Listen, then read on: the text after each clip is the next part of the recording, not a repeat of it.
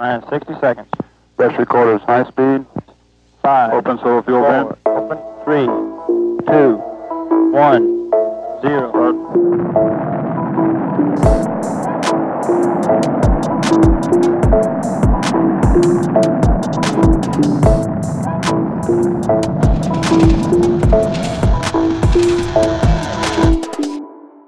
I would like to welcome you to our next episode of the podcast series Crossroad. Ráda bych vás přivítala v dalším díle podcastové série Na rozcestí. Jmenuji se Petra Azadin. Tento podcast vzniká v rámci programu Globální konflikty a lokální souvislosti, který je financován Akademií věd České republiky v rámci strategie AV21. Do podcastu Na rozcestí si zveme společenské vědce a vědkyně, Jejichž výzkum se dotýká důležitých témat a problémů našeho globalizujícího se světa. Dnes bych velmi ráda přivítala doktorku Alessandru Mecadry, která je docentkou rozvojových studií na SOAS University of London. Ve svém výzkumu i výuce se věnuje převážně tématům nerovností a obchodu, globálním dodavatelským řetězcům a výrobním sítím, neformální práci a pracovním režimům, globálním standardům práce, moderním formám otroctví, feminismu v rozvoji, genderu a globalizaci sociální reprodukce a reprodukční práci nebo politické ekonomii v Indii. Alessandra aktivně spolupracuje s mezinárodními organizacemi a neziskovými organizacemi, jako je například ILO, Action Aid, Labor Behind the Label nebo War on Want, které se zabývají otázkami genderu, globálním standardům práce, kampaním proti vykořišťujícím manufakturám a moderním formám otroctví. V roce 2016 publikovala knihu The Sweatshop Regime, Laboring Bodies, Exploitation and Garments Made in India, která vyšla v Cambridge University Press. V rámci tohoto podcastu budeme mluvit o způsobech společenské reprodukce v pandemických dobách a zvláště se zaměříme na krizi péče. Alessandro, vítejte. Thank you. Thanks for having me. Děkuji za pozvání.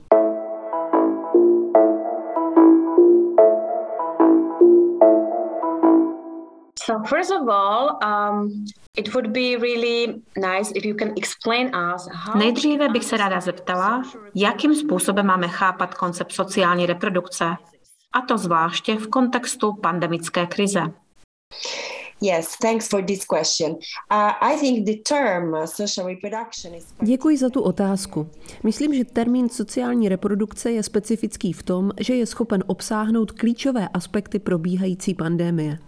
Nejprve bych tedy ráda v rychlosti vysvětlila, co si pod tím termínem představit. Sociální reprodukce je proces, kterým je život denodenně a mezigeneračně udržován a který se v různých ohledech prolíná s kapitalistickými procesy. Jde o termín, který tedy současně odkazuje k regeneraci života a kapitalismu. Myslím, že v různých ohledech zvláště dobře vysvětluje klíčové aspekty pandémie. Když se podíváme na teoretický rámec, který pandemii řeší, tak existují různé způsoby, jak se k tomuto tématu postavit. A my zde dnes budeme řešit přístup feminismu a sociální reprodukce. Perspektiva sociální reprodukce je velmi užitečná pro zachycení způsobů, kterými pandemie zasáhla ty sektory, které různými způsoby udržují život a napomáhají či umožňují procesy péče. Jde převážně o zdravotnictví, ale také třeba o vzdělávání. Také změny v základních službách, které pandemie velmi zasáhla. To je důležitý aspekt celé věci, protože v nedávné době prošly zásadními procesy reorganizace. Pandemie také změnila svět práce a způsoby, jakými ji vykonáváme. Jde například o obrovský nárůst využívání možností práce z domova. A to zvláště ve specifických odvětvích. Jde o klíčový trend, který je navíc vysoce genderově a rasově rozdělený.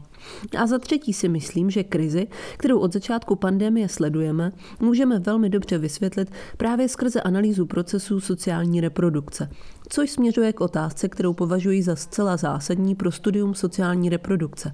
Kdo vlastně během této pandemie umíral?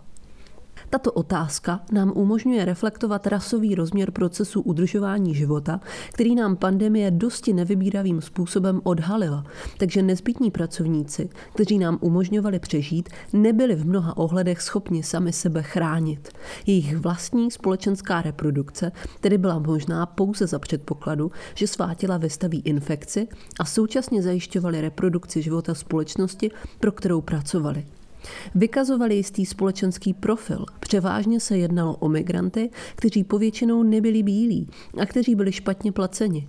Do jisté míry se situace lišila na základě místa či regionu, ale jisté aspekty zůstávaly stejné. Obecně se dá říct, že přístup sociální reprodukce hovoří velmi jasně o procesech restrukturalizace reproduktivních sektorů, změnách v pracovní sféře a nabízí způsob vyrovnání se s nerovnostmi, které pandemie odhalila. Jde tedy o klíčový způsob, jakým tuto krizi zkoumat a může nám napovědět, jakým způsobem ji překonat. Mm-hmm. So you already spoke about uh, the effects of marketization of life, care, health and education. That this is really Už jste mluvila o efektech marketizace života, péče nebo vzdělávání a o tom, nakolik tyto aspekty ovlivňují současnou společnost, a to různými způsoby v různých regionech. Mohla byste více pohovořit také o tom, jakým způsobem marketizace ovlivňuje procesy péče, Jaké jsou některé konkrétní příklady z vašeho výzkumu? Productive realms and activities as well as care is a process that we can uh, Myslím si, že proces nezřízené marketizace různých aktivit, péče nevýjímaje, je proces, jehož počátky můžeme vysledovat do 70. a 80. let minulého století, kdy docházelo k implementaci neoliberální politiky na různých místech po světě. Když se zamyslíme nad procesem neoliberalizace, tak opravdu jde o globální fenomén. Vidíme, že v této době se projevuje v celé řadě zásadních ekonomik. Čerpá z politického odkazu Margaret Thatcher a Ronalda Reagana, avšak současně je nutno podotknout, že počáteční experimenty s neoliberalizací vycházely z autoritativních režimů latinskoamerických zemí, kde například Chile jako první zaznamenalo krizi plynoucí z podobného politického zřízení. V zemích globálního jihu bylo zhruba ve stejné době dosaženo neoliberalizace skrze implementaci programů strukturálního přizpůsobení. V Evropské unii byla úsporná politika implementována Evropskou unii v posledních 30 letech a tento trend se s příchodem a rozšířením eurozóny ještě zrychlil. V tomto ohledu šlo opět o strukturální přizpůsobení, které bylo motivováno podobným trendem.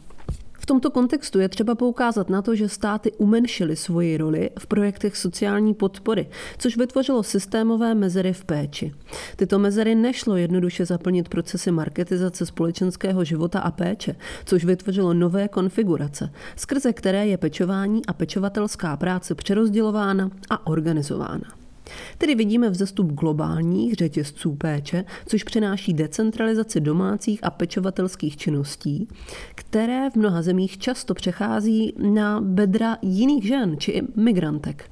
Tyto konfigurace se samozřejmě mění s regiony, ale řekla bych, že jde o velmi běžný leitmotiv, který vidíme napříč celou světovou ekonomikou. Ačkoliv například v jistých částech západní Evropy vidíme přítomnost východoevropských migrantek, včetně Itálie, odkud pocházím, zatímco v Indii vidíme například podobnou roli u nepálských žen nebo pracovnic pocházejících z nižších kast. Nejen, že tyto globální řetězce změnily způsoby pečování v soukromé sféře, ale současně byly vpraveny do celých reproduktivních sektorů. Takže když se například podíváme na zdravotnictví a jeho vývoj od 80. let minulého století do dnes, vidíme buď nástup procesů privatizace, a to zvláště v jistých zemích, například Peru, nebo vidíme vzestup různých typů partnerství mezi soukromými a státními entitami, které se zasazují o privatizaci jistých aspektů zdravotnictví. A to i v kontextech, které jsou jinak podporovány z veřejných zdrojů. To znamená, že i v kontextu těchto životně důležitých sektorů vidíme vzestup globálních řetězců péče, které systematicky staví na genderově i rasově definované pracovní síle migrantů, avšak v jádru nabízí soukromé či outsourcované služby. Zde mluvím například o úklidu, jistých typech pečovatelské práce a tak dále. Například ve Velké Británii, kde žijí, byl pečovatelský sektor v posledních desetiletích doplněn o pečovatele z oblasti subsaharské Afriky. Vědci, kteří se tomuto regionu dlouhodobě věnují, o tom dokonce hovoří jako o procesu převlastnění si reproduktivního nadbytku tohoto regionu. Současně si komentátoři ve Velké Británii všímají, jak tato transformace vytváří tlak na snížení platů za pečovatelské služby, což se pak dotýká i Britů a Britek pracujících v tomto sektoru. Podle mě vidíme stejný proces i v oboru učitelství, kde se například klíčové aspekty celého systému mění ve výdělečné projekty. Velká Británie je bohužel vůdčí silou této transformace, která z univerzit dělá korporátní či obchodní entity. A podobné důkazy vidíme i v globálním jihu, kde veřejná a soukromá partnerství jsou v tomto sektoru čím dál častější, a to i na úrovni školek. Toto řeší například Sonja Langil, která se věnuje přímo kontextu Jižní Afriky. Když se ale vrátíme k příkladu Spojeného království, tyto transformace, které se dříve týkaly pouze vysokého vzdělání, teď vidíme i v institucích předškolní výchovy dětí. Existuje skvělá studie University of East London, která z feministického pohledu zkoumá, jakým způsobem se celý sektor předškolního vzdělávání stává dominován soukromými firmami a pojišťovnami, které poskytují zásadní segment jejich kapitálu. Takže COVID přišel v době těchto konkrétních transformací po asi 40 letech pokračující neoliberalizace. To také znamenalo, že náš zdravotní systém nebyl připraven na poskytování péče a zachraňování lidí právě kvůli jeho vysoké úrovni privatizace. Pokud byste zmapovala všechny oblasti s horšími podmínkami, méně lůžek na jednotkách intenzivní péče či pomalé reakce, tak jde převážně o regiony, kde došlo k rozsáhlé privatizaci zdravotnictví, jako například v USA, nebo v zemích s jistou mírou veřejných zdrojů, ale s vysokou mírou privatizace v klíčových službách. A to hlavně v sektorech, které v předkrizových dobách nebyly považovány za nezbytné. Abychom se vrátili k tématu globálního jihu. Peru například velmi trpělo, a to navzdory tomu, že vykazuje vysoká čísla růstu. Právě proto, že jeho zdravotní systém se v posledních letech stal terčem procesů neoliberalizace. Vidíme i obrovský dopad pandémie na severní Itálii, a to v jejich bohatších regionech. Itálie má veřejný zdravotní systém, avšak bohatý sever je místem, kde častěji fungují partnerství veřejných a soukromých entit. Takže existuje jasná vazba mezi procesy marketizace života a péče, které se objevují v privatizované formě a které pak mají dopad na zdravotní služby krizi v těchto světových regionech. V mnoha sektorech světové ekonomiky vidíme podobný vývoj.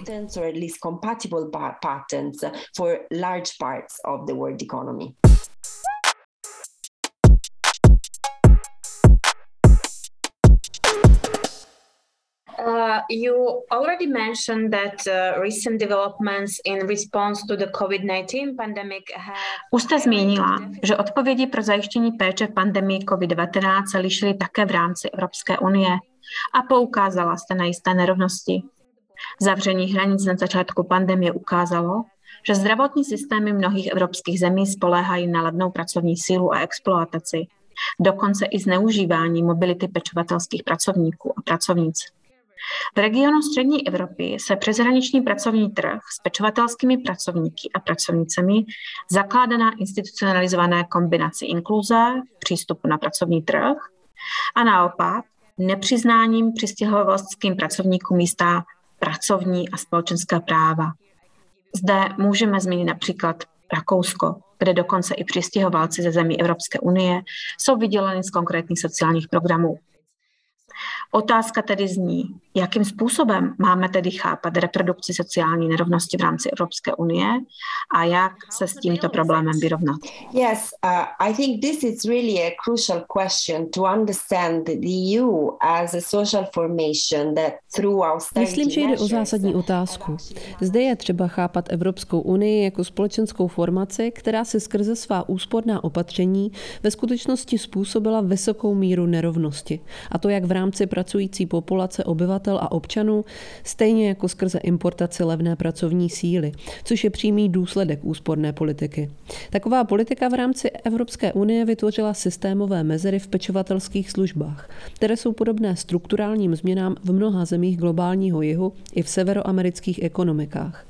Tyto mezery byly na úrovni společnosti řešeny různými způsoby, ale také v rámci každého bloku prohloubily nerovnosti a mezery, které už byly v daných ekonomikách přítomny, zatímco v jistých sektorech současně vytvořily nové mezery skrze import levné pracovní síly. Pečovatelský sektor byl restrukturalizován způsobem, který tyto nerovnosti dále prohloubil. A to se také váže ke specifické demografii převážně západní a jižní Evropy, jejíž obyvatelstvo je značně starší. A tedy má zapotřebí neustálý přísun pečovatelských pracovníků, kteří pochází z dané země nebo ze zahraničí. Jde o pokus vykrýt zející mezery v našich pečovatelských systémech. Toto nelze jinak než mobilizací chudších a dělných tříd daného regionu. Takže například v Itálii vidíme výjimečný příklad tohoto procesu. 30% obyvatelstva je přes 60 let a tato starší populace se kombinuje s nízkou porodností v kontextu zrušení různých státních sociálních programů, což přináší privatizaci těchto mezer v poskytované péči a internalizaci otázek péče v rámci rodiny. Stát tento trend navíc podporuje skrze vítání obrovského počtu migrantů na pracovní trh, kteří pak vykonají různé typy pečovatelských prací.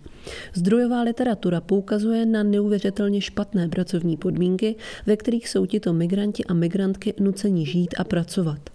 Na rozdíl od jiných částí světa, jako například v Perském zálivu či na Středním východě, kde se tématům privatizace pečování věnuje mnoho pozornosti a také se poukazuje na jejich selhání, například v případě katarského systému kafala, tak v Evropě vidíme naprosto podobný přísun nových migrantů a převážně migrantek vykonávající pečovatelské práce. Ale v Evropě obecně mluvíme o situaci, kde migranti žijí ve stejných rodinách, kde i pracují a existují zprávy o tom, jak tato práce často hraničí s nucenou prací. Těmto migrantům často není umožněno mít vlastní život mimo hranice pracovního procesu. Tato fakta poukazují na zející mezery v pečovatelském systému Evropské unie, které se objevují ve sledu již zmíněných strukturálních změn a úsporných opatření.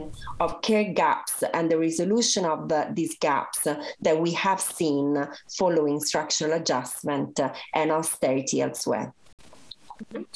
Thank you very much for such wonderful and detailed critical reflection of, of the life we live uh, and, and the care. Uh, Děkuji za velmi přehledné a kritické zhrnutí našeho současného života v dobách pandemie. Zajímá mě, zda existují nějaká konkrétní feministická řešení této krize, a to i v globálním měřítku. Situace je nakonec podobná téměř všude po světě.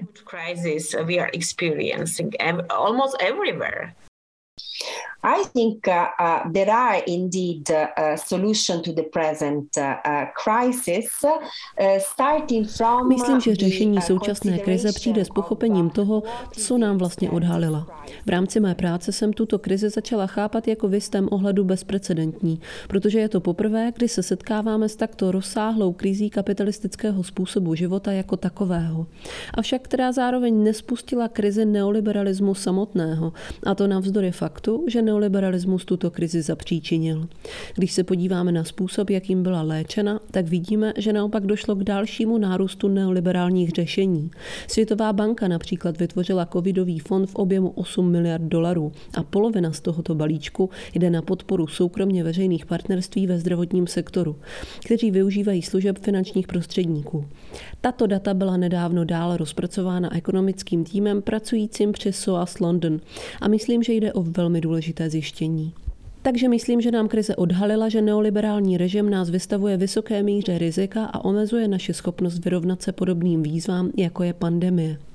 A z tohoto můžeme vyvodit různé možnosti postpandemické budoucnosti, které se budou zvláště týkat otázek péče a které by chápaly ekonomiku péče jako cestu, jak předejít krizím podobného typu do budoucna. Politika neoliberalismu se v tomto kontextu zakládá na třech zásadních bodech. Jde za prvé o vyprázdnění a ztrátu sjednocených zdrojů v reprodukčním sektoru a veřejném zásobování. Za druhé jde o rekonfigurace práce a zesílení problémů spojených s reprodukcí, a to hlavně v případě žen a subalterních skupin. A za třetí také odhaluje rasismus, který se prolíná v nabízených řešeních krize. Tyto tři základní linie je v postpandemické budoucnosti zapotřebí aktivně řešit, abychom se do budoucna ideálně spoléhali na rámec péče a pečování na místo tvorby zisku. Takže je zásadní trvat na důležitosti veřejných zdrojů a znovu nabití životně důležitých sektorů. Je zapotřebí jejich veřejné vlastnictví a podpora. To ale může znamenat různé věci na různých místech po světě. Takže tam, kde nacházíme plnou privatizaci tohoto sektoru, například v USA nebo v částech neoliberální Latinské Ameriky, je zapotřebí tyto sektory opět znárodnit a udělat z nich veřejné zdroje. Ale v regionech, ale v regionech, kde jsou tyto sektory státní, je zapotřebí, abychom zamezili plíživé privatizaci, která už teď omezuje schopnost těchto sektorů skutečně podporovat životaschopnost lidí. To platí například pro zdravotnictví, ale také třeba vzdělávání. Takže jde o zásadní problém a obstarávání veřejných služeb ve veřejných sektorech také podporuje procesy redistribuce pečovatelské práce. Je zjevné, že v kontextu, kdy stát vyklízí pozice, je to právě genderově určená práce, která musí tuto mezeru vyplnit. Avšak když do sektoru opět vstoupí stát, tak to otevírá možnost takové redistribuce práce, která by vzdorovala rozdělení pracovních procesů podél genderové linie a nastolila rovnováhu mezi placenou a neplacenou prací. Takže toto je zásadní politické téma. Když se pak podíváte na obrovský nárůst pečovatelské zátěže v mnohých komunitách, a to jak placené, tak neplacené, je zjevné, že je zapotřebí vycentrovat naše diskuzi na téma péče způsobem, který by opět kladl důraz na potřebu finančně odměnit poskytovatele péče. V 70. letech minulého století toto řešili mezi Itálií, Spojeným královstvím a USA mnohé feministické vědkyně, jako třeba Maria Rosa de la Costa, Silvia Federici nebo Selma James. Ty se zastávaly zavedení platu za práce v domácnosti. Ve stejné době se v Indii vedla podobná debata a to převážně díky práci Rohiny Hensman a mnohých dalších feministek. Neplacená práce žen pro ně byla klíčovým tématem. Já si myslím, že ačkoliv byly tyto snahy smeteny ze stolu tehdejší evropskou levicí, dnes je situace jiná a tyto myšlenky si žádají opětovné zvážení. Společně s opatřeními základního příjmu, který momentálně zvažují mnohé světové vlády pro boj s krátkodobými způsobí dopady pandemie. Je zapotřebí se spíše zaměřit na možnosti delšího časového horizontu a experimentovat s platy za péči v rámci specifických komunit. To by v jistém smyslu napomohlo procesu vyplňování mezer, skrze uznání této vykonané práce, která je po celém světě vykonávána převážně ženami za mizivou či úplně nulovou odměnu. Uznání pečování jako práce, která se zaslouží odměnu, by mělo také dopad na platy domácích pracovníků a pracovnic, které nabízí své služby v marketizovaném světě protože by se tím zároveň nastavila hodnota této práce, což by vytvořilo tlak na zvýšenou odměnu pro ty, kdo tuto práci vykonávají jako svou profesi. Takže pokud by došlo k nárůstu platů a hlavně možnosti povýšení domácích a pečovatelských prací na status důstojné práce, která si zaslouží plnohodnotnou odměnu. A protože třetí aspekt této krize jsem zhledala v odhalení genderové a rasové nerovnosti, která se stala mnohým lidem i smrtící, zde dám příklad USA a Spojeného království, kde British Medical Association zhledala, že černí a hnědí lidé umírali tři a půlkrát rychleji než jejich bílí spoluobčané, a to i v kontextu velmi rozdílných zdravotnických systémů. Podobné statistiky pochází z Indie, kde dalitové, nedotknutelní, byli nepoměrně a děsivě zasaženi nákazou a úmrtími, a to například proto, že tyto komunity často pracují v rámci kremací. Stejným způsobem vidíme obrovské vystavení infekcí v řadách migrantů, což bylo potvrzeno napříč mnohými tábory a ubytovacími zařízeními po celé Evropě. Tyto tlaky nás nutí jasně odmítnout rasové aspekty kapitalismu a neoliberalismu a poukazovat na to, že tyto systémy dále zesílily nerovnosti v otázkách rasy, genderu, etnika a mobility, které jsou v posledních desetiletích na vzestupu. Proto je zapotřebí vrátit se na prvopočátek a najít nové dějiny nás jako lidí, které by dovedly zohlednit vazby mezi kapitalismem a otroctvím a formami neplacené práce, které se takřka od samotných počátků kapitalismu vždy dotýkaly převážně nebílých demografií a které je uvazovaly k velmi nebezpečným pracovním podmínkám. Je tedy zapotřebí myslet o nás jako o lidech obecně, místo toho, abychom se odkazovali na zdánlivě danou segmentaci do různých skupin. Existuje praktická potřeba, aby lidé, kteří opravdu poskytují pečovatelské služby, opět získali podporu veřejných služeb, aby se zvýšily platy těch, kteří poskytují pečovatelské služby jako svou hlavní práci, a za třetí je zapotřebí si uvědomit naše sdílené lidství tváří v tvář krizi, která nám tak jasně ukázala nerovnosti světa, ve kterém žijeme. A crisis which has been so tremendously uh, uh, uh, exposing the inequalities of the world we live in. Thank you very much for such a great analysis of current situation. Děkujeme za tuto skvělou analýzu naší současné situace. Možná můžeme tento rozhovor zakončit tvrzením, že tuto krizi jako společnost nepřekonáme bez toho, abychom se posunuli od ekonomizace péče směrem k ekonomice, která by se na péči zakládala. Je to správné tvrzení? If you look at the estimates uh, uh, that we have for pretty much... Uh, ano, když se podíváte na odhady do budoucna pro celý evropský blok a Severní Ameriku a Ázie nakonec také sleduje velmi podobnou trajektorii vývoje, tak zcela jasně vidíme, že v budoucnu péče a pečovatelské aktivity zásadním způsobem navýší své zastoupení v celkovém spektru pracovních pozic. To znamená, že se pečovatelská práce stane zásadním pilířem kapitalistického způsobu života, což se dotkne většiny prací po světě. A je tedy zapotřebí i také náležitě ohodnotit. care labor will become increasingly and ever more a central pillar of life under capitalism, and because this will constitute the majority of jobs on earth, we need to pay their dues. Thank you very much, Alexandra. So our guest today was... Dnes jsme hovořili s Alessandrou Mecedry, docentkou programu Development Studies při SOAS University of London. Alessandro, velice děkuji za rozhovor.